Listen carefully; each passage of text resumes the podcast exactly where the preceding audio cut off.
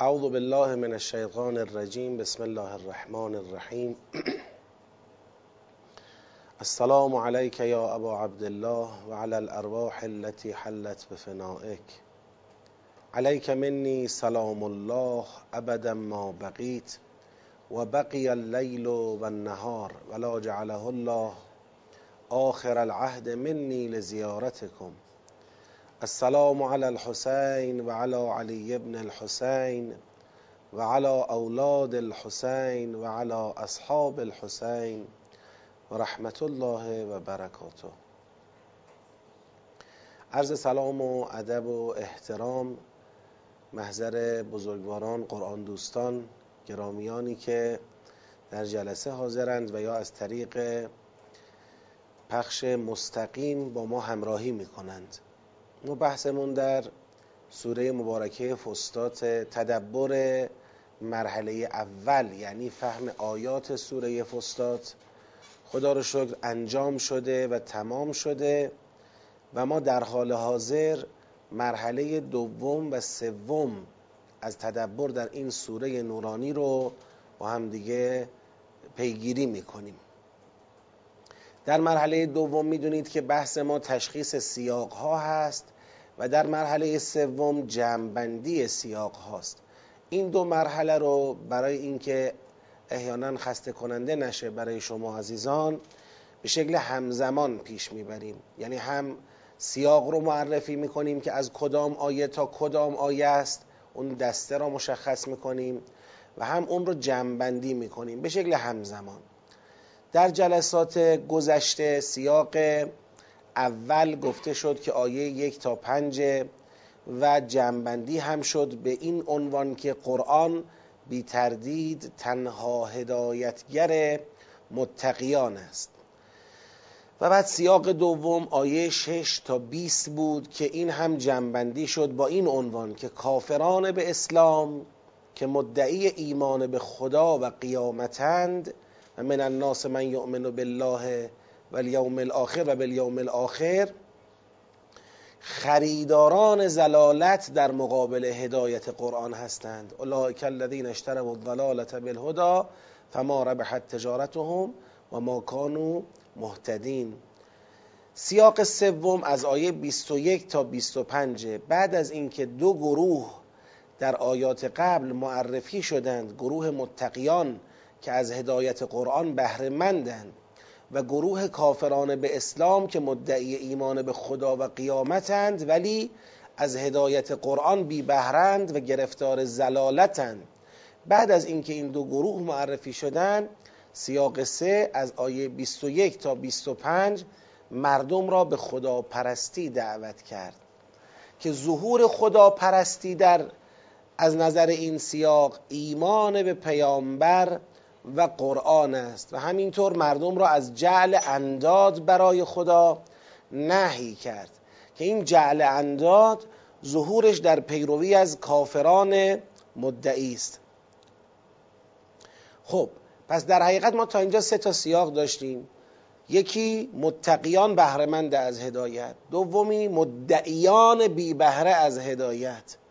سومی دعوت مردم به خداپرستی منتها با روی کرد ایمان به قرآن و پیامبر اسلام. یعنی مردم بیان در این دوگانه ای که مطرح شد به سمت تقوا حرکت بکنند بعد از اون که در سیاق سوم تحدی شد خب به شکل طبیعی یک عده می‌خوان هنوز در مقابل قرآن بهانه جویی کنند چون تحدی حجت رو از دست مخالفان در میاره دیگه. اونا دیگه بهانه ای ندارن. بهانه رو از اونها می‌گیره. اما اینا همچنان می‌خوان با استناد به مسئله قرآن به بهانه جویی خودشون ادامه بدن که سیاق چهارم به این مسئله پرداخت. مسئله قرآن عامل ب... که عامل بهانه جویی کافران در انکار حقانیت قرآن است خود دستمایه ازلال ایشان بر اثر فسق و نقض عهد الهی است. یعنی خدا خواست به اونا بگه ما خیلی از این بهانه جویی های شما دستپاچه نیستیم. می‌خوای راه تو کش کنی؟ راه باز و جاده دراز. اون چه که هدف از ذکر مسئله هاست روشنه و این مسئله ها عامل هدایت برای مؤمنانه. شما چون فاسقانه رفتار می‌کنید دنبال بهانه برای انکار قرآن هستید به هر دستاویزی ولو هیچ حجیت و استنادی نشه بهش داشت شما دست میندازید. به خاطر همین گرفتار ازلال می‌شوید. این مسئله ها برای اونها عامل ازلال میشه. سیاق پنجم از آیه 28 تا 33 هست که در این آیات خدا کفر به خودش را زیر سوال می‌بره. ولی کفر به خودش را با یادآوری جریان خلقت جهان برای انسان و جعل آدم علیه السلام به عنوان خلیفه در زمین زیر سوال می‌بره. خب در حقیقت ورود به این بحث چیه؟ ایاتون باشه در آیات قبلی دعوت کرد به ایمان و پرهیز داد از جعل انداد برای خدا. خب این دعوت به ایمان و پرهیز از جعل انداد برای خدا این در حقیقت می‌خواد الان با یه بیان دیگری دنبال بشه. اون بیان چیه؟ اون بیان اینه از همون ابتدا که خدا زمین رو خلق کرد در زمین برای خودش جانشین قرار داد. این که کسی ادعا کنه من خدا را قبول دارم به خدا ایمان دارم ولی جانشین خدا را خلیفه خدا را در زمین بخواد انکار کنه این خودش کفر به خداست. این پاسخی است به اون مدعیانی که می‌خواستن بگن ما ایمان به خدا داریم ایمان به قیامت هم داریم. اما ضرورتی نمی‌بینیم ایمان به پیغمبر ایمان به قرآن داشته باشیم. نه خداوند در این آیات فرمود کفر به او بدون ایمان به خلیفه در واقع بدون ایمان به خلیفه هر کسی که بخواد ادعای ایمان به خدا بکنه این در حقیقت کفر خداست. کفر به خداست. اما سیاق ششم آیه سی و چهار تا سی و نه بود که در این آیات جریان سجده یادآوری شد. از این جریان هم یه خروجی گرفته شد. فاما یأتینکم منی هدن فمن تبع هدای فلا خوف علیهم ولا هم یحزنون والذین کفروا و کذبوا به آیاتنا اولئک اصحاب النار هم فیها خالدون. در این آیات انسانها به ایمان به هدایت الهی دعوت شدند و انسانها بازم از کفر پرهیز داده شدند. منتها این بار با یادآوری جریان سجده که من دیگه تفصیلش رو در جلسه قبلی مطرح شده و ازش صرف نظر می‌کنم. سیاق هفتم آیه چهل تا چهل و شش بوده که در این آیات دیگه مخاطب سراحتا بنی اسرائیل بودن. در آیات چهل تا چهل و شش خدا اونها را مخاطب قرار داد و دعوتشون کرد به ایمان به قرآن کریم ایمان به پیامبر اسلام و پرهیز از کفر. توقع میره ای بنی اسرائیل که شما اولین مؤمنان به قرآن باشید. چرا امروز در کفر پیشتاز شدید؟ خب از این سیاق بحث بنی اسرائیل به طور مبسوط آغاز شده. ما در جلسه قبلی اشاره کردیم اگر بخوایم یه مقایسه مصداقی بکنیم بنی اسرائیلی که مخاطب این سیاق بودند اینها در حقیقت همون مدعیان ایمان به خدا و قیامتند که در سیاق دوم مطرح شدن. کسانی که می‌خوان بگن آقا پیغمبر آمده چی بگه؟ آمده بگه به خدا ایمان بیارید. آمده بگه به قیامت ایمان بیارید. خب ما به خدا ایمان داریم به قیامت هم ایمان داریم. پیغمبر می‌خوایم چیکار کنیم؟ چرا دیگه به پیغمبر اسلام یا به قرآن کریم بخوایم ایمان بیاریم. اینا دارن اولین بدعت مهم را در این مسئله سلسله انبیاء الهی می‌گذارن و دارن به بهانه ایمان به خدا و قیامت از یک عهد الهی.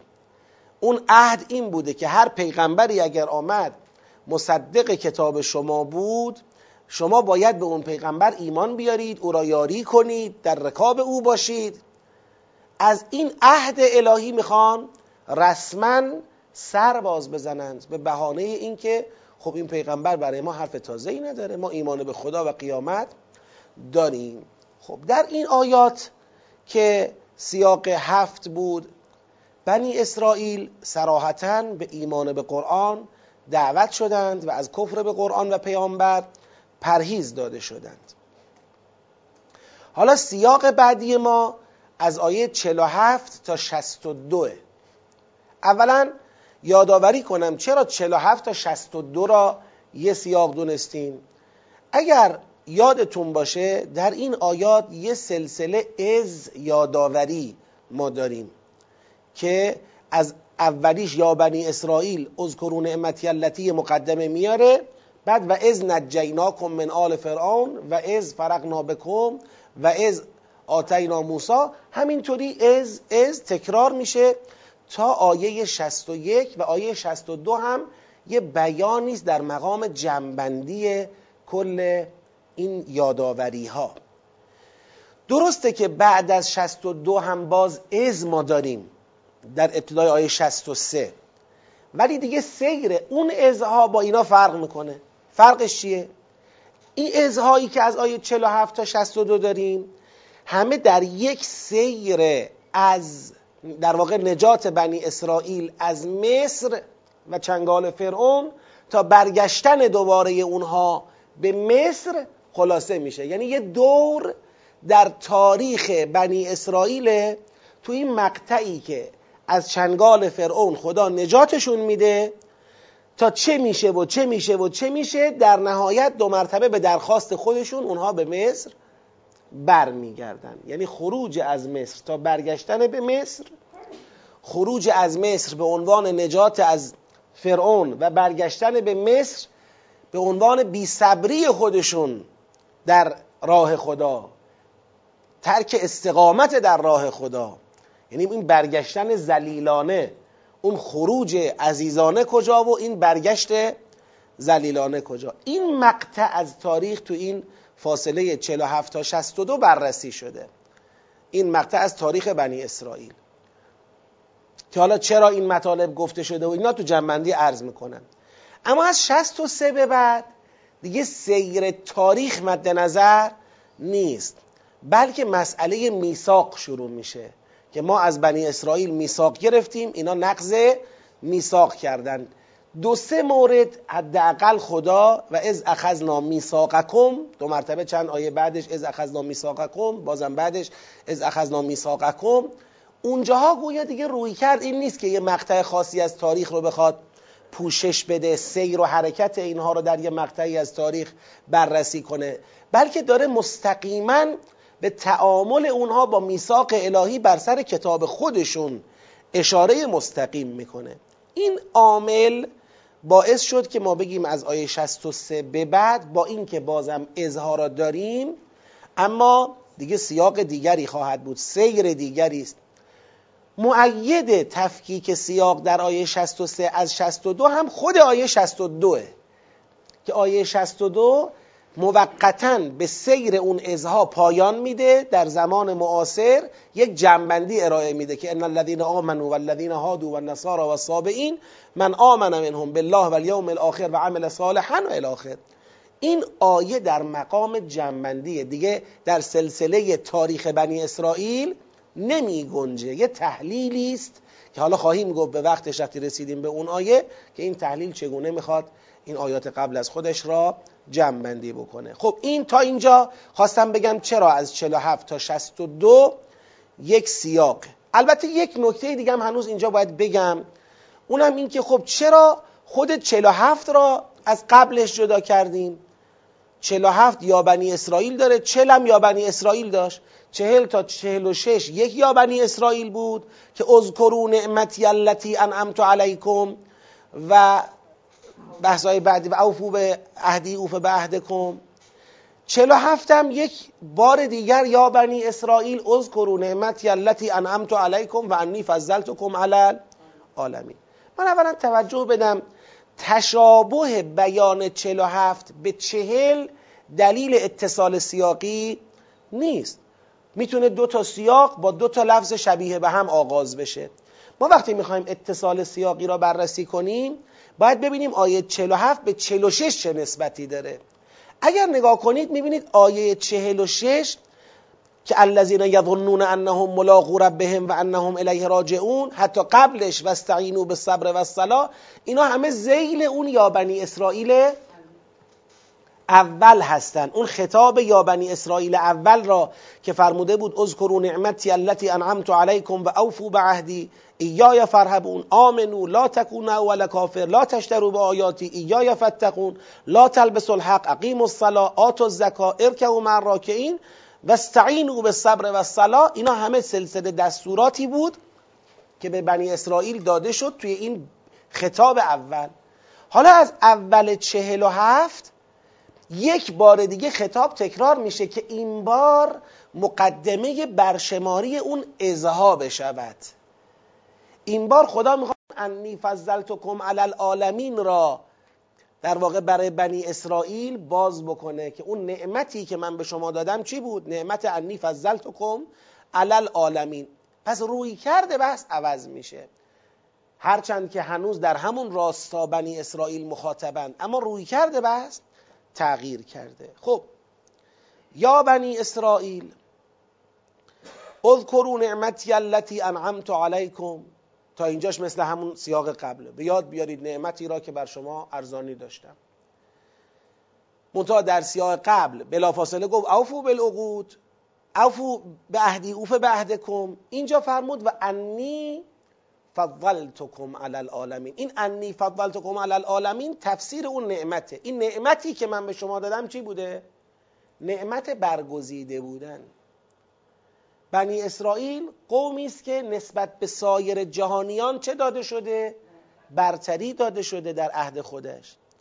امتیاز پیدا کرده. مورد عنایت و لطف ویژه خدا واقع شده. تفضیل داده شده. اصطلاحا بهش میگیم قوم برگزیده است.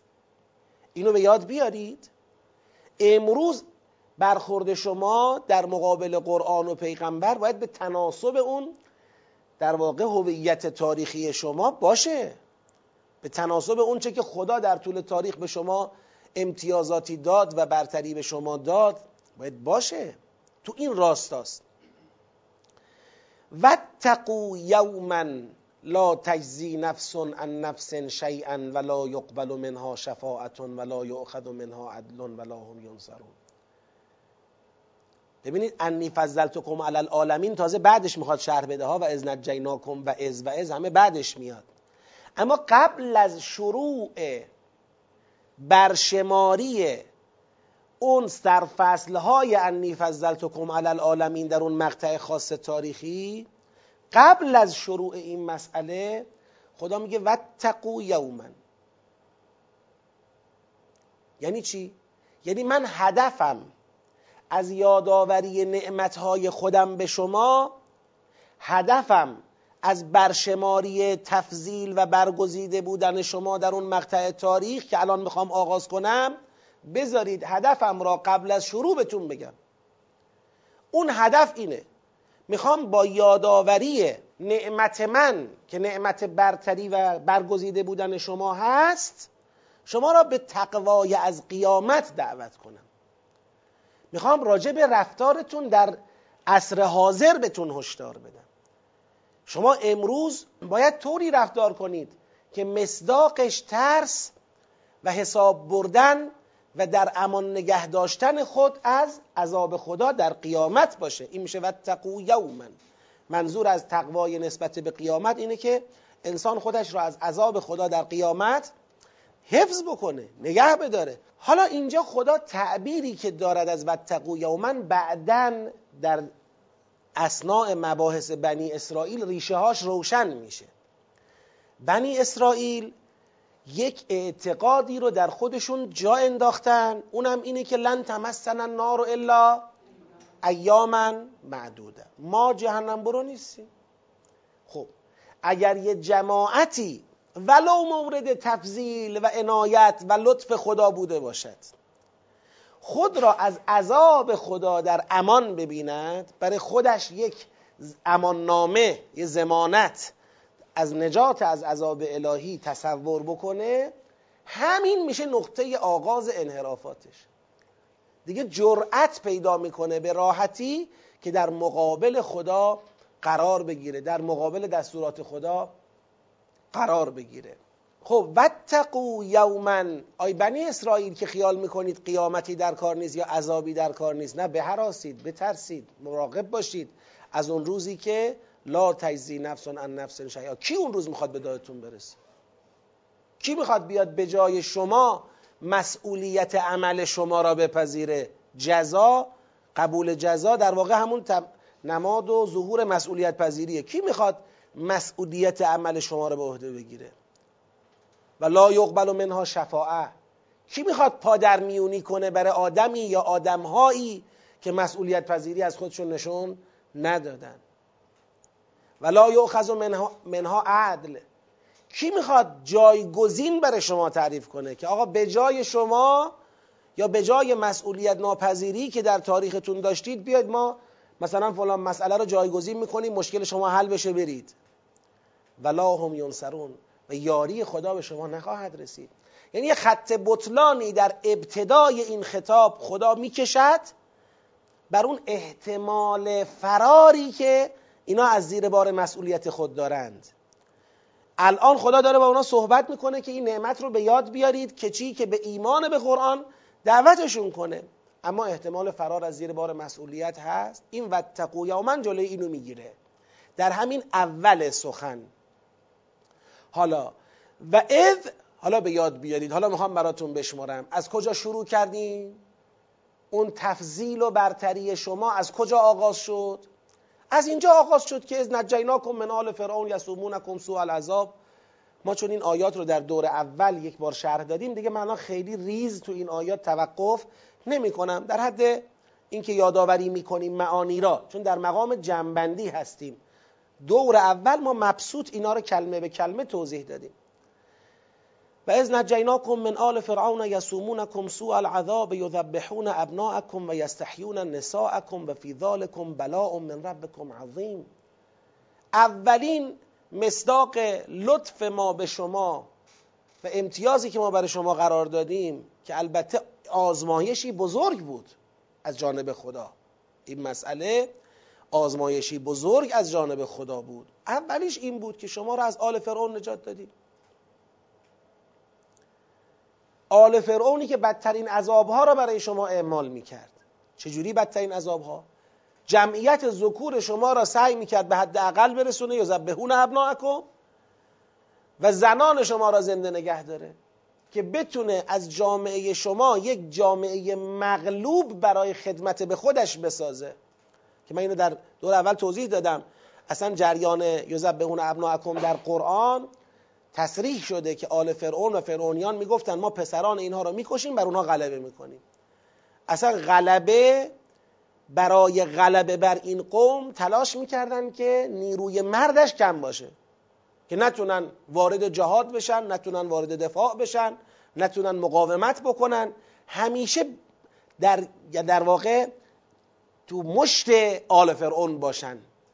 از زنان هم که برای نیروی کاری بیشتر و یا به هر حال سوء استفاده های خودشون استفاده بکنن.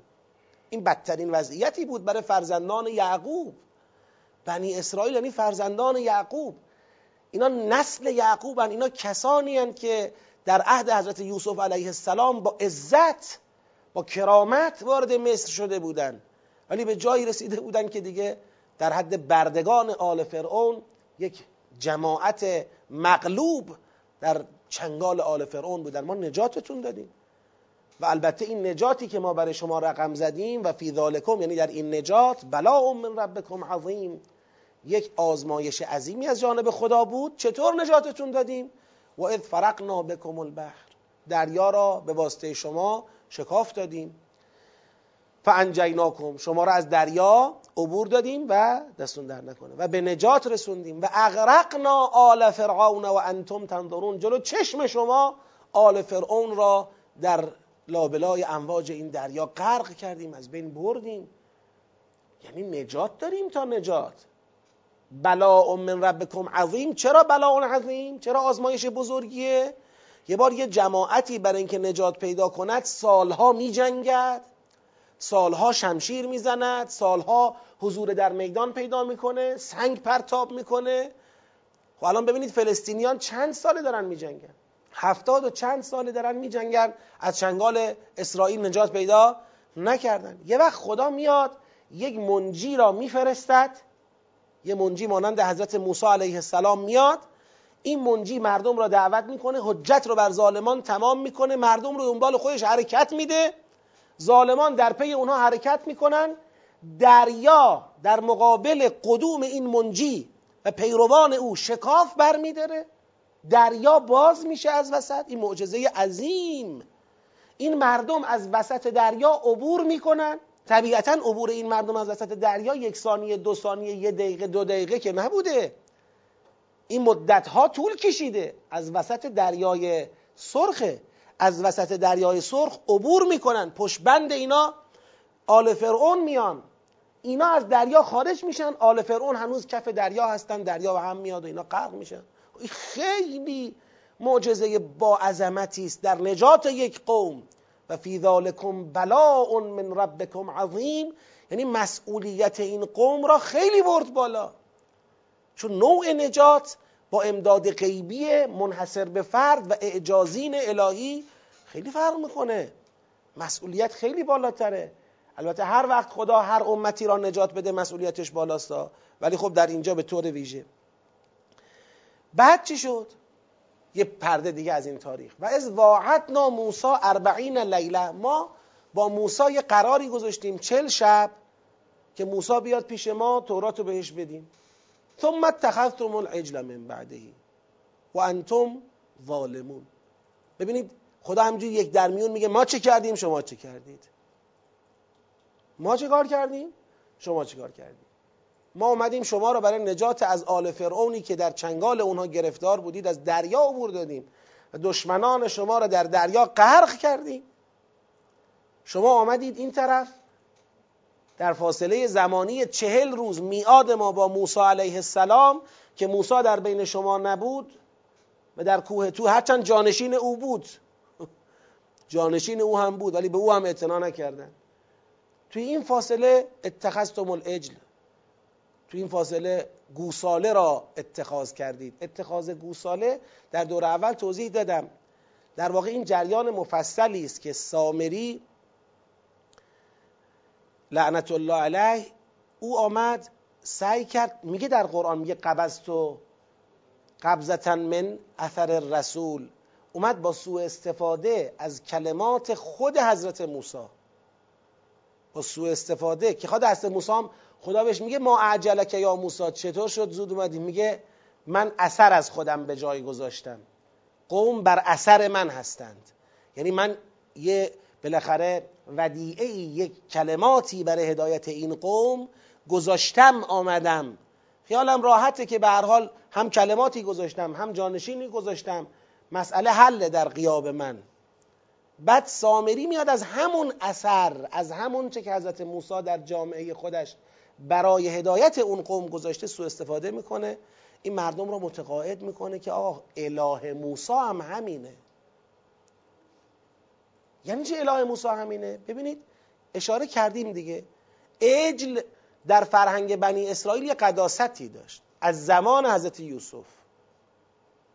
حضرت یوسف علیه السلام اون خوابی که فرعون اون زمان دید و حضرت یوسف تعبیر کرد و هفت گاو فربه نشانه در واقع برکت بودند و هفت گاو لاغر نشانه قحطی بودند و چه شد و چه شد؟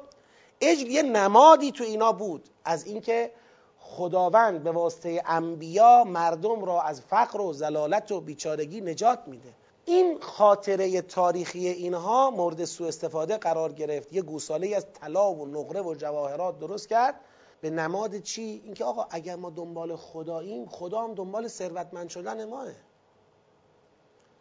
خدا هم دنبال بهبود وضعیت مادی ماه. این مطلب رو غلط جا انداخت که اصلا اصل گویا در دین چیه؟ دنیاست. اصل در دین آبادانی دنیاته. اینو اصل قرار داد. یعنی این جریان اتخاذ اجل سمبولی است و نمادی است از اون تفکری که سامری ظرف این چل روز به این مردم به القا کرد برای این مردم. البته با استفاده از سابقه های زمینه های تاریخی این مردم. چرا اجل چرا از طلا؟ در واقع این مردم با عکوف دور اجل و نماد قرار دادن عجل برای خدا خواستن بگن که آقا خدایی که ما میپرستیم خدایی است که قرار جیبامون از طلا و نقره و ثروت و مادیات و اینا پر بکنه. این شد معیار خداپرستی. چقدر خطرناکه. بعد از اون نجات سنگ بنا را این قوم اینطوری بر اساس دنیاگرایی گذاشتند و خداپرستی را در دنیاگرایی تفسیر کردند. خیلی خطرناکه. خدا میگه ما این کار کردیم شما اتخاذ عجل کردید. انتم ظالمون. این ظلم بود ظلم شما بود. ما چیکار کردیم؟ ثم عفونا عنکم من بعد ذلك ما بعد از این ظلم شما عفوتون کردیم. لعلکم تشکرون. باشد که شکر کنید. شکر عفو ما را به جا بیارید. حالا این عفو بعدا توضیح میده ها چه جوری عفوتون کردیم. در این قسمت از ماجرا که واعدنا موسی اربعین لیله ثم اتخذتم العجل من بعد و انتم ظالمون ثم عفونا عنکم من بعد ذلك لعلکم تشکرون. تو این قسمت ماجرا هنوز ما دو تا ابهام داریم. ابهام اول خدای برای چی موسی رو برده بودی چل روز؟ ابهام دوم چجوری اینا رو عفو کردی؟ آه؟ یعنی یک بد مطلبی رو بیان کرد. گفت واعد ناموسا اربعین لیله ما نمی‌دونیم چرا واعد ناموسا اربعین لیله. بعد گفت اتخذتم العجل ما عفونا عنکم من بعد ذالک نمی‌دونیم چجوری عفونا عنکم میگه حالا گوش کنید هر دوشو براتون بگم. این دوتا از بعدی همه تو دل از 51 52 تو دل اینه. آقا موسا رو اگر برده بودیم چل شب چل بله چل شبانه روز در واقع. اگر موسا رو چهل شب باش میاد داشتیم و اذ آتینا موسی کتاب و الفرقان لعلکم تهتدون. به یاد بیارید که ما موسی را نبرده بودیم که شما را اذیت کنیم که. ما موسی را برده بودیم که به شما کتاب بدیم فرقان بدیم. باشد که هدایت بپذیرید. شما صبر نکردید حتی چل روز. حتی چل شب. ما برای ایتاء کتاب و فرقان به قصد هدایت شما موسی را باش میاد داشتیم. که البته اینم خودش یک لطف ویژه ما بود به چی؟ به شما. اما چطور شما را مورد عفو قرار دادیم؟ جریان اتخاذ اجل رو ما نمی‌تونستیم به سادگی چشم برهم زدن ببخشیم که. و از قال موسی لقومه یا قوم انکم ظلمتم انفسکم. ببینید انتم ظالمون. انتم ظالمون انکم ظلمتم انفسکم. آی مردم آی قوم من شما ظلم کردید به خودتون. به اتخاذکم العجل. با گوسال گراییتون. با این تفسیر عجل آلودی که از دین من خواستید ارائه بدید. این ظلم بود. چرا؟ چون من حجت رو تمام کرده بودم رفته بودم. فتوبو الی بارئکم. پس به سوی پروردگارتون توبه کنید. فقتلو انفسکم. و خودتون رو بکشید. که ما در دور اول توضیح دادیم انواع گزینه ها رو در فقتلو انفسکم و گفتیم گزینه قوی چیه؟ یعنی اجرای حکم مرتدین. یعنی آقا مرتدین از مسیر توحید را که رسما عکوف کردن در مقابل گوساله طلایی سامری و اون رو نماد اله گرفتن برای خودشون و موسا اینا محکوم به قتلن. اینا باید کشته بشن. فقتلو انفسکم. حالا چرا با فقتلو انفسکم؟ چون تعداد بالایی الان مستحق چی هند؟ اجرای حکم ارتدادند این به مسابه اینی که این قوم دارد دست می‌زند به یک پاکسازی داخلی. یعنی خود این قوم باید این جرم را در داخل خودش با اجرای حکم ارتداد چکار کنه؟ پاکش بکنه. فقتلوا انفسکم. ذالکم خیر لکم عند بارئکم. این نزد بارئ شما برای شما بهتره. دیگه خدا اینجا جواب میده. میگه فتاب علیکم. یعنی به دنبال این دستوری که موسی داد. پس معلومه اینا این دستور رو اجرا کردند. شد چی؟ تابه علیکم انه هو التواب الرحیم. بله این شکلی عفونا عنکم. یادتون باشه ها. یعنی خدا می‌خواد بگه فکرم نکنید اگر من از در لطف با شما قرار بوده برخورد کنم این لطف به معنی سلب مسئولیت از شما بوده. تو اون مقطعی هم که شما آمدید اینجوری تخلف و ظلم کردید مجازاتش هم کشیدید. اینجوری بخشیدم. اینجا به ذهن ماها یه سوالی میاد. راستی اجرای حکم ارتداد در اولین نزول اجلال حضرت موسی از کوه تور با کتاب آسمانی راستی حکم سنگینی نیست؟ با خودمون میگیم. یعنی جا نداشت از این قضیه یک اغمازی نشون داده بشه و خدا بگه که خب حالا این دفعه رو که از موسی نبود و هنوز کتاب به شما نداده بودیم و اینا این دفعه رو بخشیدیم. دیگه از این به بعد کسی بخواد همچین کاری کنه چه می‌کنیم و چه می‌کنیم؟ ببینید یه اینجور چیزی تو ذهنمون میاد دیگه. انگار این حکم حکم سنگینیه تو این مقطع. خدا از بعدی رو برای این آورده. میگه ببینید آخه این حکمی که ما دادیم مسبوق به یه جریانی بوده. ما قبل از اینکه موسی بیاد به کوه تور و قبل از اینکه این قوم گوساله پرست بشن یعنی بلا فاصله بعد از عبور از دریا یه چیزی شد. و از قلتم یا موسی لن نؤمن لك حتی نر الله جهره. یادتون هست؟ به محض اینکه ما از دریا رد شدیم هنوز موسی به تور نیامده بود. اون موقع گفتید موسی ایمان به تو نداریم مگر اینکه خدا را آشکار ببینیم. جاهای دیگه قرآن هم به این اشاره کرده که می‌گفتن اجعل لنا الها کما لهم آلهه این مردم را دیدن که دارن بت پرستی می‌کنن و اینا. گفت آقا ما هم یه نماد می‌خوایم. ما هم یه سمبولی یه نمادی یه چیزی از خدایی که می‌خوایم بپرستیم لازم داریم. بالاخره بدونیم خط و ربطمون رو بفهمیم چیه. آیا خدایی که نمیبینیمش نه صداشو میشنویم؟ اینا ما باش ارتباط برقرار نمی‌کنیم. به هر حال همین نکته ای که این نیاز این قوم به همچین چیزی باعث شد که سامری بتونه در غیبت از موسی این کار انجام بده ها. مگه یادتون هست؟ گفتید که ما ایمان به تو نداریم تا وقتی که خدا را آشکار ببینیم. چی شد؟ فاخذت کم الصاعقه و انتم تنظرون. سائقه شما رو گرفت در حالی که نگاه می‌کردید. مردید. می‌دونید که جریانش دیگه بست نداده. اینجا هفتاد نفر رو از موسی انتخاب کرد. به نمایندگی از اون قوم. دیگه آدمای با ظرفیت و عالم و بزرگ این قوم رو انتخاب کرد. بیایید. باشه میگید خدا رو می‌خوایم ببینیم. این نمایندگانتون بیان. اینا ببینن حالا تا برسد به شما. اینا آمدند و موسی به خدا عرضه داشت که خدا اینا می‌خوان تو را ببینن. خدا گفت این کسی ممکن نیست که. ولی خب یه تجلی می‌کنیم دیگه حالا. بالاخره تا اینجا آمدید زحمت کشیدید دستخالی بر نکردید یه سائقه ای آمد و این هفتاد نفر مردن جا در جا. بعد موسی علیه السلام هم که مدهوش شده بود به حال خود آمد و خدایا چی برم جواب این قومو بدم؟ این هفتاد نفر بزرگانشون آوردم اینجا. ثم بعثناکم من بعد موتکم لعلکم تشکرون. ما اینجا بازم شما را بعد از مرگتون زنده کردیم باشد که شکر به جا بیارید. خب این بعثناکم من بعد موتکم این قبل از جریان در واقع بالا رفتن موسی به تور اتفاق افتاده بوده. فقط این اتفاق افتاده بود. نه هنوز بعدش هم توضیح میده خدا.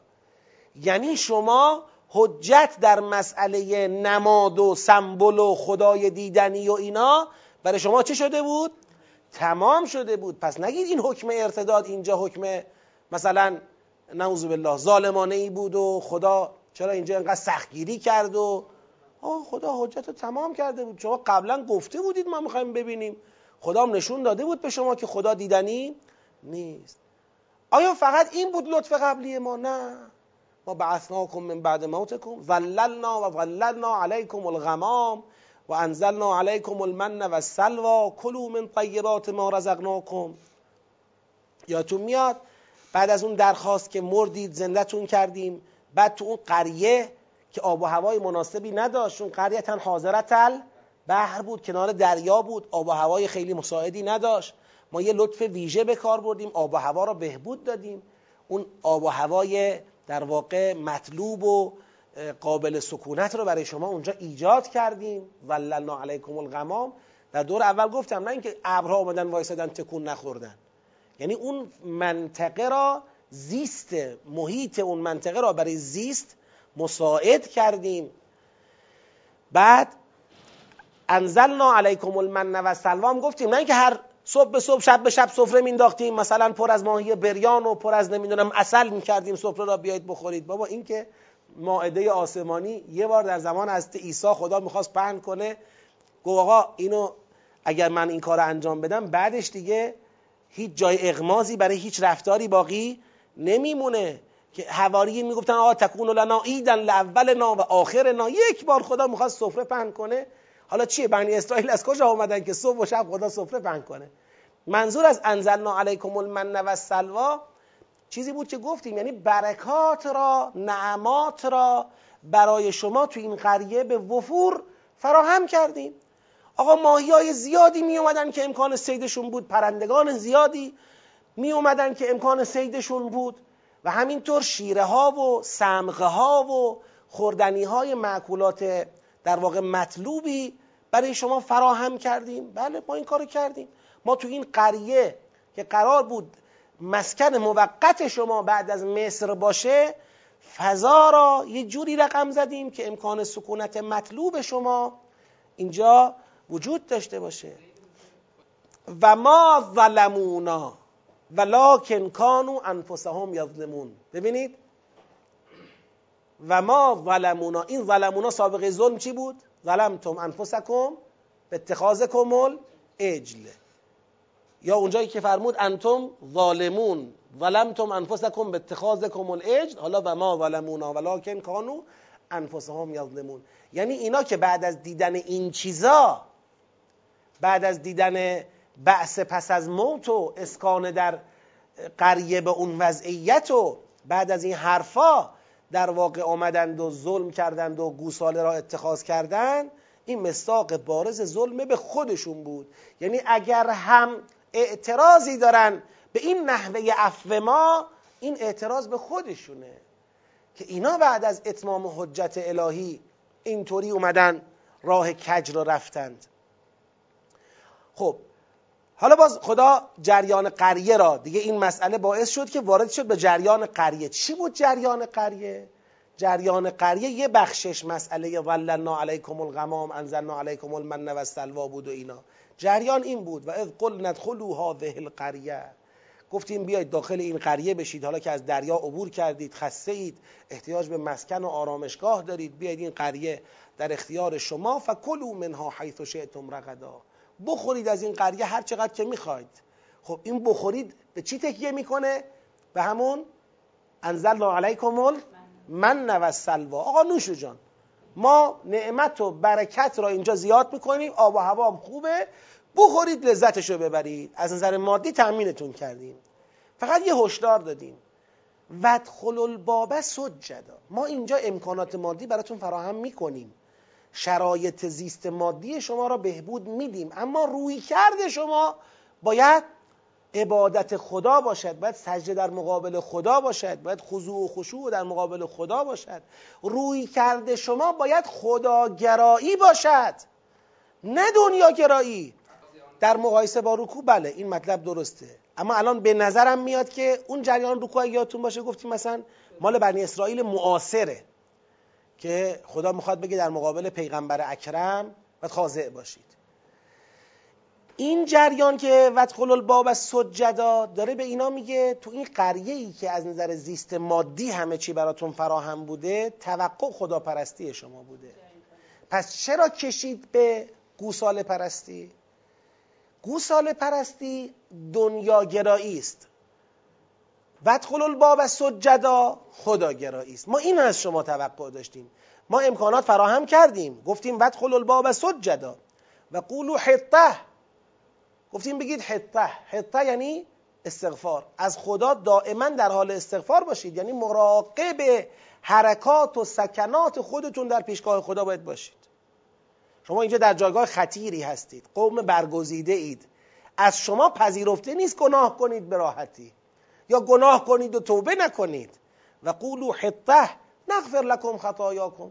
ما در فرهنگ قرآن می‌دونیم مغفرت خطیات همیشه برای بعد گناه نیست. گاهی هم برای قبل گناهه. یعنی پاکیزه زندگی کنید. و سنزید المحسنین. بعد هم دادیم که اگر محسنان زندگی کنید روز به روز وضع شما را بهتر کنیم. روز به روز امکاناتتون رو بیشتر کنیم. اما چه شد؟ فبدل الذین ظلمو باز الذین ظلمو کیان؟ همون گوسال گرایان دنیا گرایان. باز هم اینا اومدن تو این قریه بدل الذین ظلمو قولا غیر الذی قیل لهم. منطق و روی کرده مورد توقع را عوض کردند فانزلنا علی الذین ظلموا رجزا من السماء دیگه اون انزلنا علیکم المن و سلوا دیگه برای اینا شد رجز. انزلنا علی الذین ظلموا رجزا من السماء به ما کانوا یفسقون. تازه هنوز یه چیز دیگر هم بذارید بهتون خدا میگه. تکمیلی بهتون بگم. تو این قریه فقط مسئله غمام و نمی‌دانم من و سلوا و کلو منها حیث و شئتم رغدا نبود. اینم اضافه کنم که و از استسقا موسا لقومه یکی از مسائلتون تو قریه آب بود. یادتون میاد؟ آب احتیاج داشتید. موسی از ما گفت برای این قوم این همه مردم من تو این روستا چجوری آبشون رو برسونم؟ کنار دریا آب دریا رو که نمیشه بخوری. آب چجوری تأمین کنم براشون؟ فقل نضرب بعصاک الحجر. گفتیم عصاتو بزن به سنگ. فانفجرت من, من حسنتا عشرت عینا. از اون سنگ دوازده چشمه جوشید. قد علم کل اناسه مشربه. ها معلوم دوازده طایفه بودن. هر طایفه ای چشمه مشخص خود را داشت مشرب خود را داشت. قشنگ نظام آبرسانی هم تأمین و کامل. حالا اون کلو تکمیل شد. کلو وشربو من رزق الله. فقط کلو نبود. کلو وشربو من رزق الله ولا تعثوا فی الارض مفسدین. در زمین فساد نکنید. دنبال فساد نگردید. این جریانات پشبنده یعنی در واقع مقدمه رفتن موسی به تور بود. لذا وقتی موسی اومد پایین دید اینا گوساله پرست شدن خیلی راحت دستور داد که خدا میگه توبه کنید توبتون هم اینه که مرتدین باید کشته بشه. دیگه کسانی که تو این فضا تو این بستر بعد از نجات از فرعون به اون شکل و بعد از بهرهمندی از الطاف ویژه الهی به این شکل رو آوردن به اون تفسیر دنیاگرایانه از دین و گوساله را نماد خدا کردن و دور اون عکوف کردند و او را اله خود پنداشتن اینا دیگه مرتدن و به کشته بشن. تا این قوم از لوس وجود همچین کسانی که بعد از اتمام حجت رو به کفر میارن پاک نشه روی نجات را نخواهد دید. سال رو تکرار می‌کنم. میگن این سیر همه از از از. شما از کجا متوجه میشید که این ازها مال سابقه اقتلو انفسکم و قبل از اون هست؟ اولا از کدهای لفظی در خود این زیل این ازها نگاه بکنید. من این البته در دور قبل توضیح دادم. ما در این دور فقط اشاره می‌کنم که به هر حال این سوال رو بی جواب نگذاریم. ببینید جریان انتم ظالمون آیه 51 و ظلمتم انفسکم آیه 54 تازه در آخر آیه 57 بهش برمیگرده. خب ظلمتم انفسکم به اتخاذکم الاج یعنی خودتو باید ملامت کنین. چرا خودم ملامت کنم؟ چند تا توضیح میده از قلتم یا موسا و چه و چه. میرسونه به این که پس و ما ظلمونا. خب این و ما ظلمونا اگر مصداق این ظلمونا اتخاذ اجل نبوده چه بوده؟ هیچی بیان نشده. آقا ما شما گفتید ما می‌خوایم خدا را ببینیم خدام ثابت کرد که دیدنی نیست بعدم شما رو زنده کرد بعدم غمان بر شما آورد. اینا چی و ما ظلمونا یعنی چی؟ چه ظلمی اینجا ذکر کردی که میگی ما ظلمونا لاکن کانو انفسهم یظلمون؟ این ظلم با توجه به ظلمتم انفسکم آیات قبل همون اتخاذ اجله. پس در واقع من اینطوری می‌تونم بخونم. کلو من طیبات ما رزقناکم و ما اتخذ الاجله.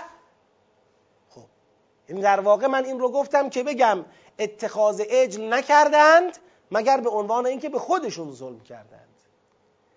این یک کد لفظی. نکته دوم نکته آیات دیگر قرآنه.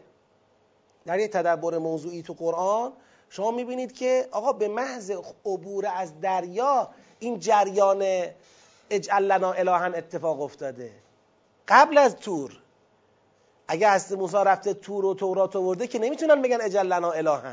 این تو اون دوره تحیره که تازه از دریا عبور کردن هنوز کتاب آسمانی هنوز رسالت به شکل کتاب آسمانی نمود پیدا نکرده. اینا دیدن یه مردم دیگری دارن نمادهایی را میپرستن گفتن تو هم همین کارو بکن. بعد تو اون جریان خدا به موسی دستور داد یه رو انتخاب بکن در حضرت موسی اونا رو اوورد سائقه اونا رو گرفت اونا مردن چه شدن اینا. این با یه تدبر موضوعی تو آیات دیگر قرآن جایگاه لن نؤمن لک حتی نر الله جهره معلوم میشه که قبل از رفتن حضرت موسی به کوه تور و نزول اجلال اوست. چرا؟ چون تو اون فاصله که هست موسی رفت سامری اومد و اون گوساله را تعیین کرد و اون مجازات ابلاغ شد. دیگه بعد اون که نمیان بگن اجعل لنا الها کما لهم الهکه خب؟ اصلا جور در نمیاد. نکته سوم ترتیب اقلاییه یعنی اصلا ما در بررسی سیر وقایع به عنوان مخاطب فکور و متوجه مخاطب قرآنیم.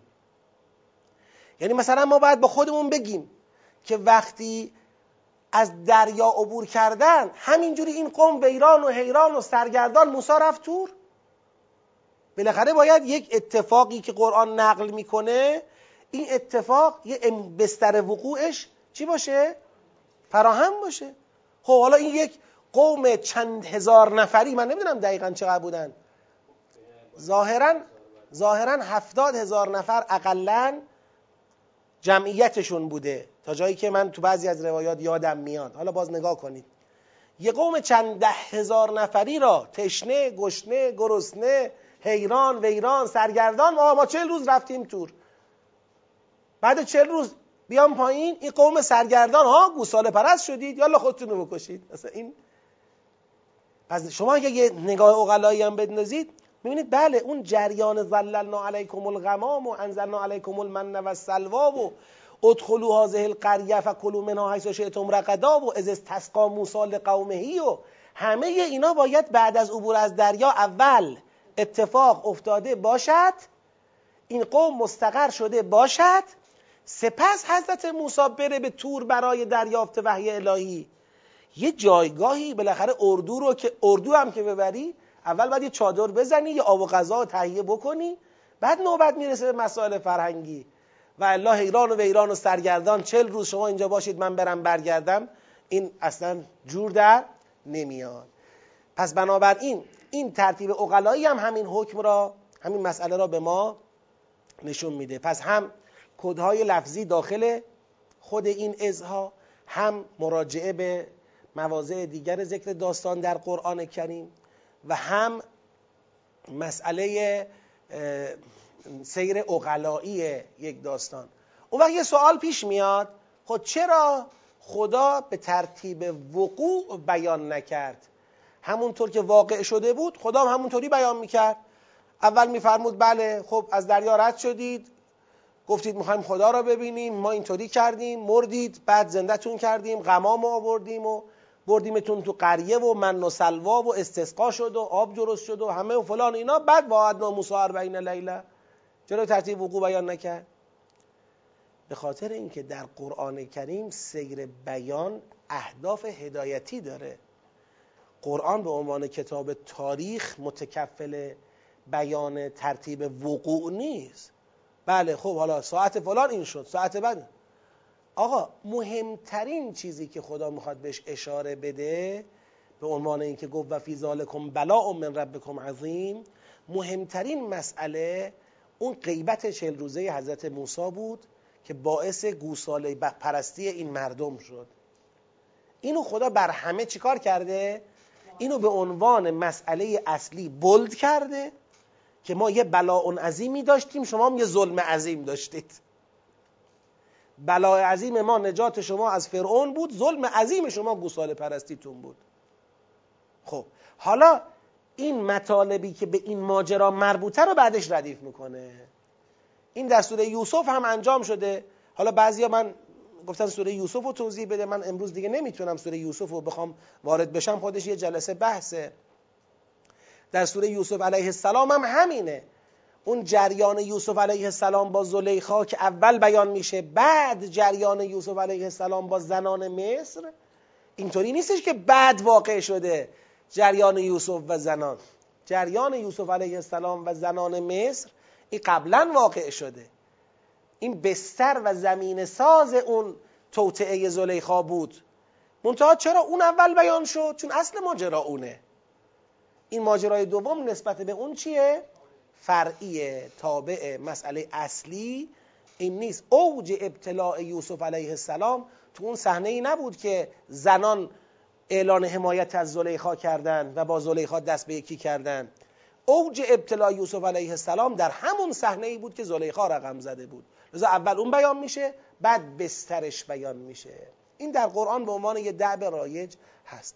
هدایت به عنوان گل سرسبد این فضیلته و الا همین که با معجزه اینها را از اون دشمن غدار خدا نجات داد و همین که بعد از عبور از دریا اونطور معجزه آسا در یک روستای مجاور دریا قرآن میگه قریتا حاضرت البحر. توی روستای مجاور دریا خدا امکانات زندگی رو برای اینا فراهم کرد به شکل معجزه آسا که بالاخره آب و هوا مناسب باشه سیستم آبرسانی کامل باشه امکانات خوراکی برای هفتاد هزار تا آدم. شما به یه روستا ظرفیت چند تا آدمو داره؟ هزار تا 500 نفر هزار نفر دو هزار نفر. یه دفعه هفتاد هزار تا آدم اومدن می‌خوان یه نقطه ای را کانون قرار بدن اونجا زندگیشونو در واقع پایه گذاری کنن. یه شهر دیگه تأسیس یک شهره. یه شهری اینجا داره درست میشه. که این شهر دیگه باید امکانات لازم رو داشته باشه و خدا همه اون چرا که نیاز داشتن اینها با لطف ویژه خودش براشون فراهم کرد. خب چه شد؟ خواهش می‌کنم. چه شد حالا؟ الان ما رسیدیم به این نقطه که پس شما یه ظلم عظیمی کردید. چرا؟ چون ما همه امکانات رو فراهم کرده بودیم و نشون داده بودیم خدا دیدنی نیست و چه و چه و چه. الان این مردم در حقیقت مدتی است که دیگه توی این شهر دارن زندگی می‌کنن. حضرت موسی رفته از کوه تور آمده کتابم آورده و اون حکم مرتدینم اجرا شده. حالا دیگه این مردم دارن در این شهر زندگی خودشون رو انجام میدن ولی معلومه که یه چیزی تو سرشون داره میچرخه. اونم اینه که برگردیم دیگه. نیامدن برای برگشتن. ما بعدا داریم که در جاهای دیگه قرآن داریم در همین سوره هم داریم. بنا بر این بود. اینا برن به عرض مقدسه. در عرض مقدسه با جبارین بجنگن جبارین رو اخراج بکنن و اونجا حکومت الهی را به پایگاه به پایتختی قدس شریف چه کنن؟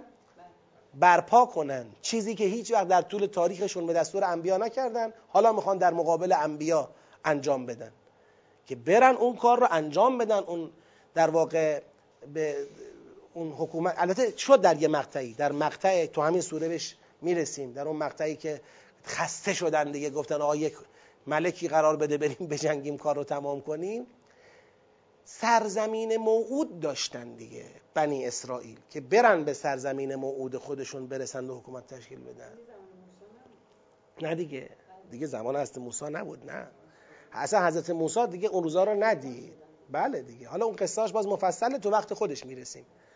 الان بحثم اینه. الان اینا تو این قریه دارن چیکار می‌کنن؟ زندگی می‌کنن ولی صبرشو ندارن حوصلهشو ندارن. می‌خوان با عجله که دارن به خرج میدن می‌خوان دو مرتبه برگردن کجا؟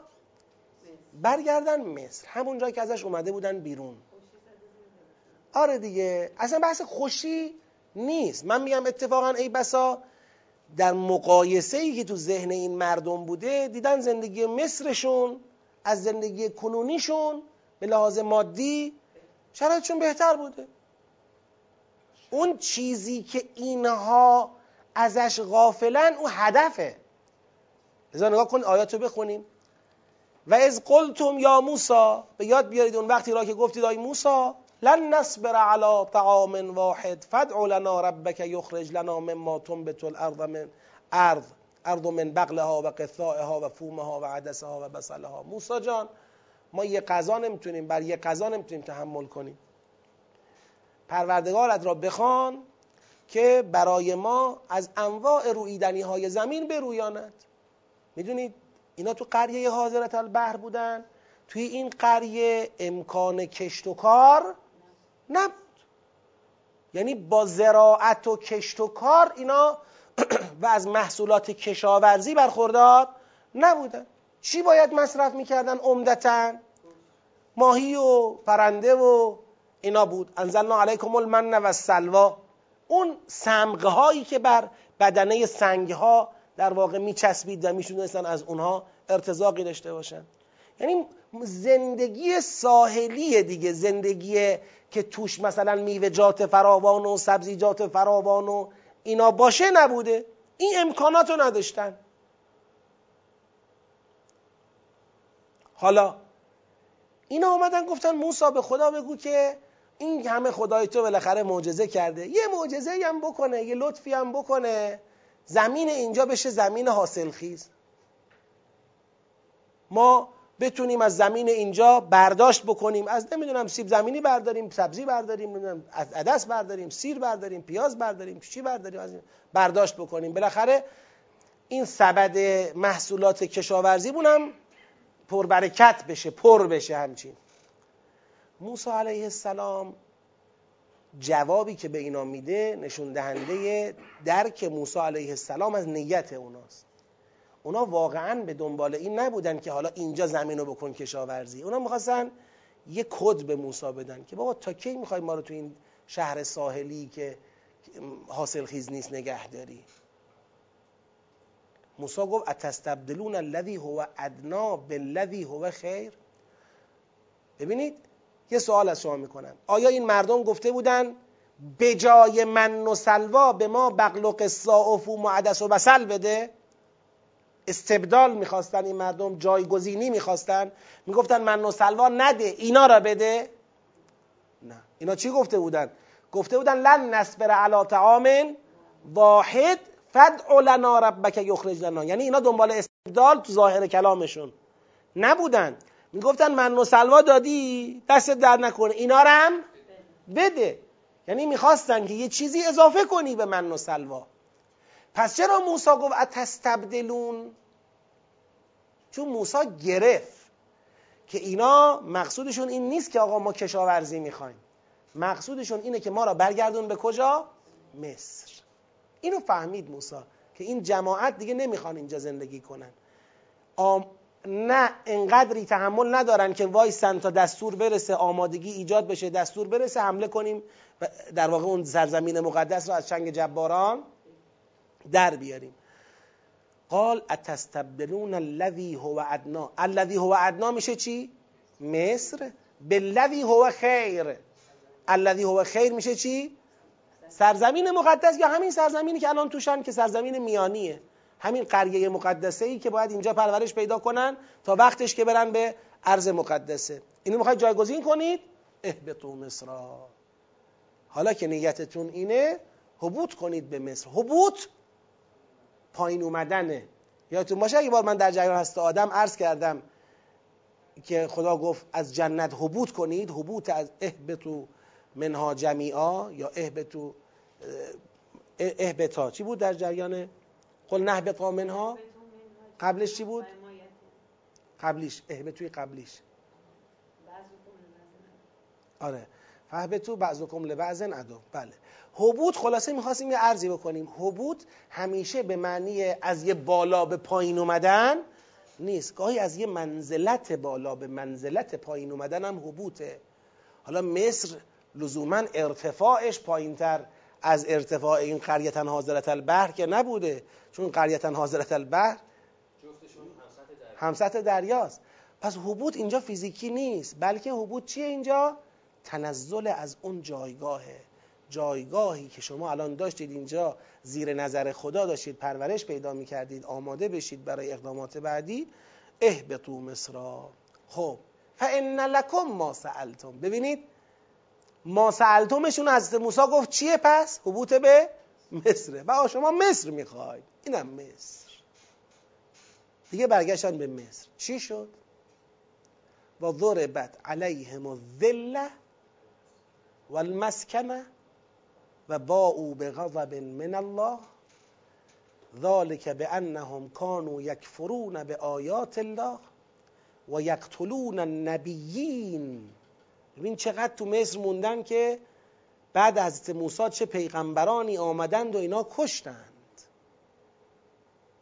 الله اکبر از دست بشر. مردمی که به رهبری موسی علیه السلام و به لطف و عنایت ویژه خدا از چنگال فرعون در مصر نجات پیدا کردن حالا برگشتن به مصر و سلسله انبیا را یکی پس از دیگری می‌کشن. یقتلون النبیین بغیر الحق ذالک بما عصوا و کانوا یعتدون. چه شد در مصر؟ در مصر گرفتار ذلت شدند. که گفتیم در دور اول جماعتی که می‌خواد عجولانه به مادیات برسه بدون تعهد و مسئولیت پذیری در قبال اهداف و آرمانهای دین این به چیزی نمی‌رسه جز ذلت جز مسکنت. و با او به غضب من الله و به غضبی از جانب خدا گرفتار شدن. قصه امروز مسلمین هم همینه دیگه. مسلمین ترجیح میدن که این زندگی دنیای خودشون را داشته باشن. و اون سختی و زحمت مقدماتی را برای نجات پایانی برای خودشون ندن. خودشون سختی ندن زحمت ندن. نتیجهش چی میشه؟ ضربت علیهم الذلت و المسکنه با او به غضب من الله. بیچاره میشن. بدبخت میشن. هر روز سوسری می‌خورن هر روز کتک می‌خورن هر روز بیچارگی می‌کشن. تا وقتی که خودشون رو تغییر بدن آماده بشن برای اون اقدام پایانی. ذالک به انهم کانو حالا چرا ذلت و مسکنت و غضب اینا رو گرفت؟ نه به صرف این که رفتن تو مصر. اون عقب گردی که کردند باعث شد که سیره کفر به آیات الله و سیره قتل نبیین اتفاق بیفته. اون کفر به آیات الله و اون قتل نبیین بسترساز ذلت و مسکنت و غضب شد. حالا چرا کفر به آیات الله و قتل نبیین درست شد؟ اون به خاطر عصا و کانو یعتدون. اسیان و اعتدا. یعنی سیر و خدا بیان کرد. اینا وقتی از این جایگاه عقب گرد کردن به مصر بالاخره اون ظرفیت اسیان و اعتدای خودشون را فعالتر کردن. اسیان بیشتر اعتدا بیشتر. چرا؟ چون برگشته به مصر اصلا روی کرده دنیا گرایانه داشت دیگه. روی کرده الهی که نداشت خدا که نخواسته بود اینا برگردن.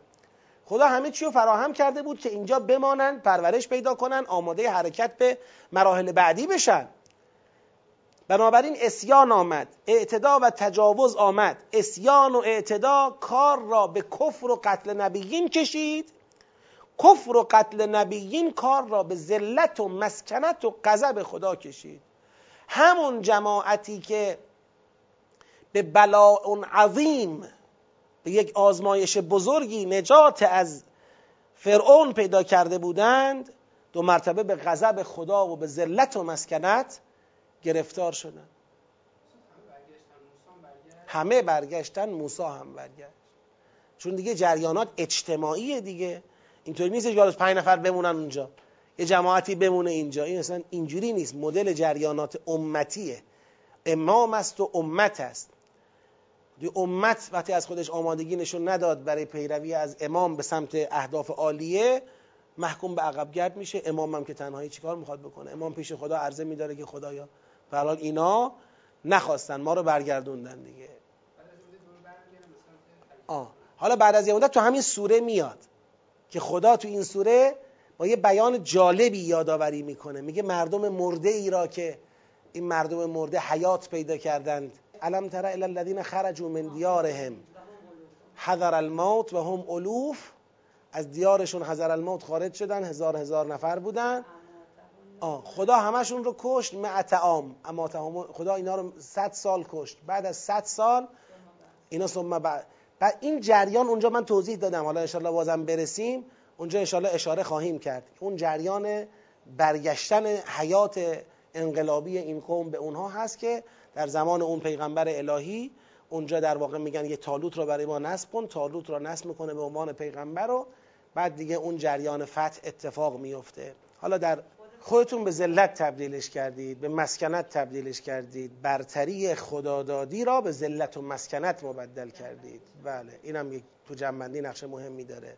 حالا آیه 62 یه جنبندی تحلیلی از این آیاته. یعنی یه تبصره باید بگیم یا بگیم استدراک. یعنی چی؟ خب خدا یه بحث از امت کرد.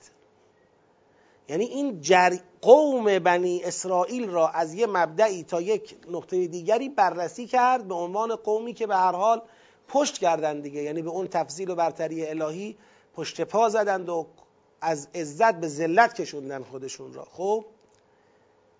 آیا این مطلب کلیت و عموم افرادی داره؟ یعنی همه کسانی که تو اون مقطع بودن اینجوری بد بودن؟ جریانات اینجوری رقم خورده؟ لکن یه قاعده ای وجود داره.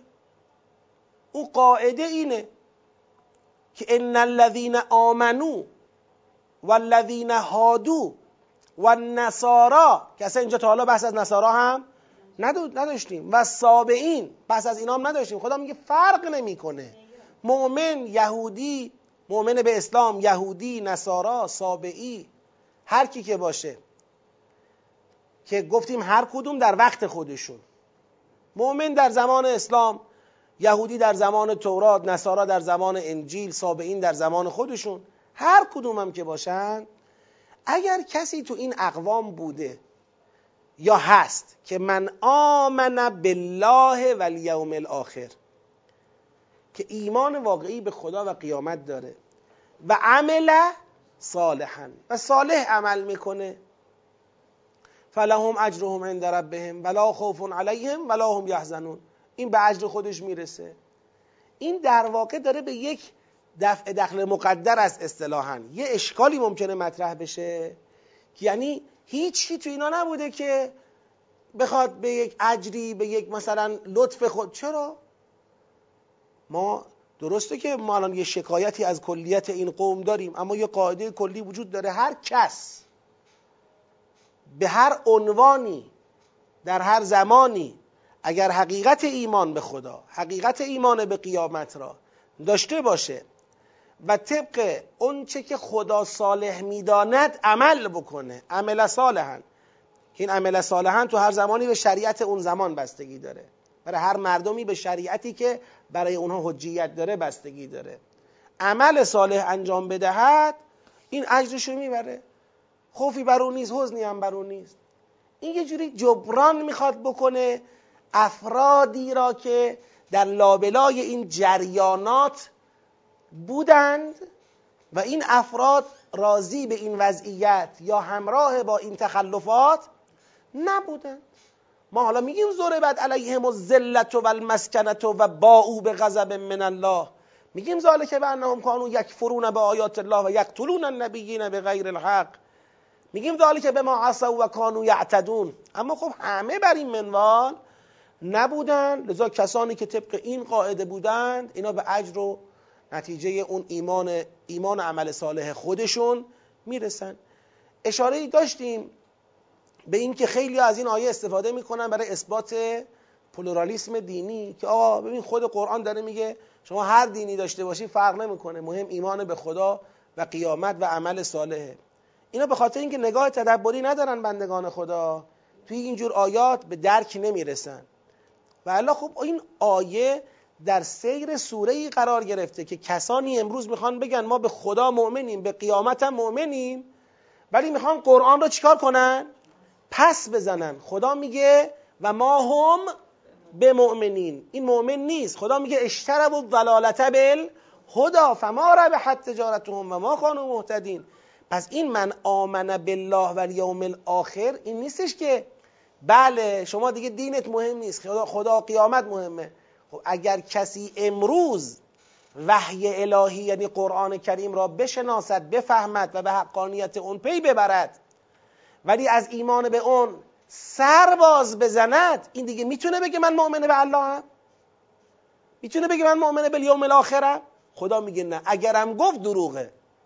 اگر کسی از ایمان به وحی وحیی که حجتش بر او تمام شد سر باز زد این حتی اگر بگه آمنا بالله و بالیوم الاخر ولی و ما هم به مؤمنین. این مؤمن نیست. این اشتراع زلالت به هدا کرده. کجا مؤمنه؟ کجا عمل صالح از او سر خواهد زد؟ این اصلا خدا قبول نمی‌کنه. لذا کسی که در سیر سوره رسیده به آیه 62 هیچ وقت از این آیه نتیجه پلورالیسم دینی را نمی‌گیره بلکه درک می‌کنه که این آیه می‌خواد بگه عنوان هر کس توی مقطعی باعث نمیشه که لزوما هرچه برای کلیت اون عنوان ما اظهار می‌کنیم شامل حال او هم بشود. مثلا الان ما میگیم مسلمونا یا اهل کوفه ابا عبدالله علیه السلام را کشتند به شهادت رسوندن او تو اهل کوفه نبود کسی که اصلا پیدا نمی‌شد کسی که همراهی کرده باشد یا راضی به این فعل نباشد. خودش تو حصر و گرفتاری بوده نتونسته مثلا. آقا هر کسی حالا ولو اهل کوفه. هر کسی اگر ایمان بالله و الیوم الاخر داشته باشه و عمل صالح داشته اجرشو می‌بره. ما راجع به افراد حکممون مشخص قاعده معلومه. اما امروز ما میگیم آقا مسلمون ها امام ها را کشتن. همه ائمه را مسلمین کشتن. آیا همه مسلمین در قتل ائمه شریک بودن؟ اما بالاخره یقتلون النبیین به غیر الحقی که میگیم بنی اسرائیل کردن. همه بودن. تو بنی اسرائیل نبود کسی مؤمن به الله و یوم الاخر واقعا باشه و عمل صالح انجام بده. چرا بوده؟ و اگر بوده اجر خود را برده. پس این یک استدراک برای این مسئله است. خب حالا یه جنبندی. چه شد در این آیات؟ اگر دقت بکنید ابتدا اون تیتر اول که در آیه 47 و 48 اتفاق افتاد اون یه جورایی به کلش جهت داد. ما می‌خوایم نعمت تفضیل بنی اسرائیل را توی فاصله خاص تاریخی بیادشون بیاریم. اون فاصله تاریخی را با جنبندی آیات بعدیش ما فهمیدیم. از کجا تا کجاست؟ از نجات بنی اسرائیل از فرعون در مصر تا برگشت دوباره خودشون زلیلانه و زندگی زلیلانه که در مصر ادامه دادن. تو این مقطع تاریخی. خب از این یادآوری می‌خواد چه نتیجه ای بگیره؟ این نتیجه امروزش مهمه. و تقو یومن پس کل آیه و از نجیناکم تا آخر شست و یک همه میاد زیل آیه چلو هفت قرار می‌گیره و آیه چلو هشت هم میشه مکملش. چلو هشت داره نتیجه می‌گیره. آقا ما اینو به یادتون آوردیم که شما امروز در مقابل پیغمبر و قرآن اشتباه تاریخی خودتون را در عهد تفضیل و برتری تکرار نکنید. اون بی تقوایی که در عهد تفضیل و برتری شماها به خرج دادید تاریخ شما نشون داده دیگه اینو پایان بدید. امروز شما ادامه دهندگان اون تاریخ فضاحتبار نباشید. بتقو یوما لا تجزی نفس عن نفس شیئا. امروز بیا تقوا پیشه کنید پس این یادآوری به قصد دعوت این مردم به تقوا در عصر حاضر هست که عصر قرآنه. تقوا در عصر حاضر مستاقش میشه چی؟ ایمان به پیغمبر ایمان به قرآن کریم. پس هدف و جهتگیری این یادآوری معلوم شد. لذا بنده اینجوری جنبندی کردم. یادآوری نعمت تفضیل به بنی اسرائیل. تو پرانتز. در فاصله تاریخی نجات از فرعون تا بازگشت به مصر که با ظلم و ناشکری یعنی گوسال پرستی و دنیاگرایی لعلکم تشکرون ها و اینا بود. ظلم و ناشکری یعنی گوسال پرستی و دنیاگرایی آنان ختم به ذلت و مسکنت شد. ببینید تو جنبندی بنده مهمترین چیزی که اون عزت را به ذلت کشانید چی بود؟ ظلم و ناشکری ظلم و ناشکری تجلیش چی بود؟ مستاقش چی بود؟ گوساله پرستی دنیا گرایی این کار باعث شد که از بین رفت همه چیز دیگه اینو الان خدا داره یاد اینا میندازه خب که چی؟ و دعوت ایشان به تقوا از روز قیامت در عصر حاضر پس یک یادآوری از عصر فاصله تاریخی نجات بنی اسرائیل از فرعون تا برگشتشون به مصر بود. ختم به ذلت و مسکنت شد. نتیجه گیریش تو زمان حاضره دعوت ایشان به تقوا از روز قیامت در عصر حاضر. خدا هم ولی نعمت شماست و هم تنها یاور شما در قیامت. پس چرا از ایمان به کتاب او سرباز می‌زنید؟ که خواستم بگم مصداق دعوت به تقوا میشه ایمان به کتاب الله. خب یه بار دیگه توجه میدم. احیانا اگر کسانی هنوز متوجه عرض من نشدن راحتتر مطلب رو بگیرن. ببینید از آیه 47 و 48 این دو تا آیه در واقع تیتر و اون در واقع جملات ولد اول سیاقه تیتر اول سیاقه. یکیش چی بوده؟ یادآوری نعمت تفضیل بوده یکیش دعوت به تقوا بوده یادآوری نعمت تفضیل تو چه مقطعی انجام شده؟ مقطع نجات از فرعون تا برگشت به مصر این مقطع رو از آیه 49 تا 61 خدا توضیح داد 49 تا 61 مهمترین لطف خدا چی بود؟ نجات از بنی اسرائیل نجات از فرعون. مهمترین ظلم اینا چی بود؟ گوساله پرستی. لذا این گوساله پرستی بعد از اتمام حجت یه بستری را در این قوم فراهم کرد که سرانجام کار اونا رو کشوند به ذلت. سنگ بنای کجی که گذاشته شد کار اونا رو کشوند به ذلت. اینو یادتون آوردید آی بنی اسرائیل؟ بله. خب امروز چیکار می‌خواید بکنید؟ اون گوساله پرستی اون روز اونها بدعهدیشون با خدا بود. امروز چیکار می‌خواید بکنید؟ امروز دوباره خدا پیغمبر فرستاده. دوباره خدا کتاب فرستاده. بازم می‌خواید با همون روی کرده دنیا گرایانه که انکار قیامت تو ذاتش نهفته است انکار عذاب تو ذاتش نهفته است بازم می‌خواید با همون روی کرد برخورد بکنید؟ نه. واتقوا یوما. پس یک یادآوری که یک نتیجه داره ازش گرفته میشه. اصل در واقع اون سیاقی که فرازی که جهت را مشخص می‌کنه 47 و 48 و آیه 49 تا 61 شرح آیه 47 شرح و تفصیل آیه 47 که تازه معنی بده به آیه 48 خیلی خوب. آیه 62 چیه؟ 62 یک استدراک ما میگیم دیگه یعنی جبران.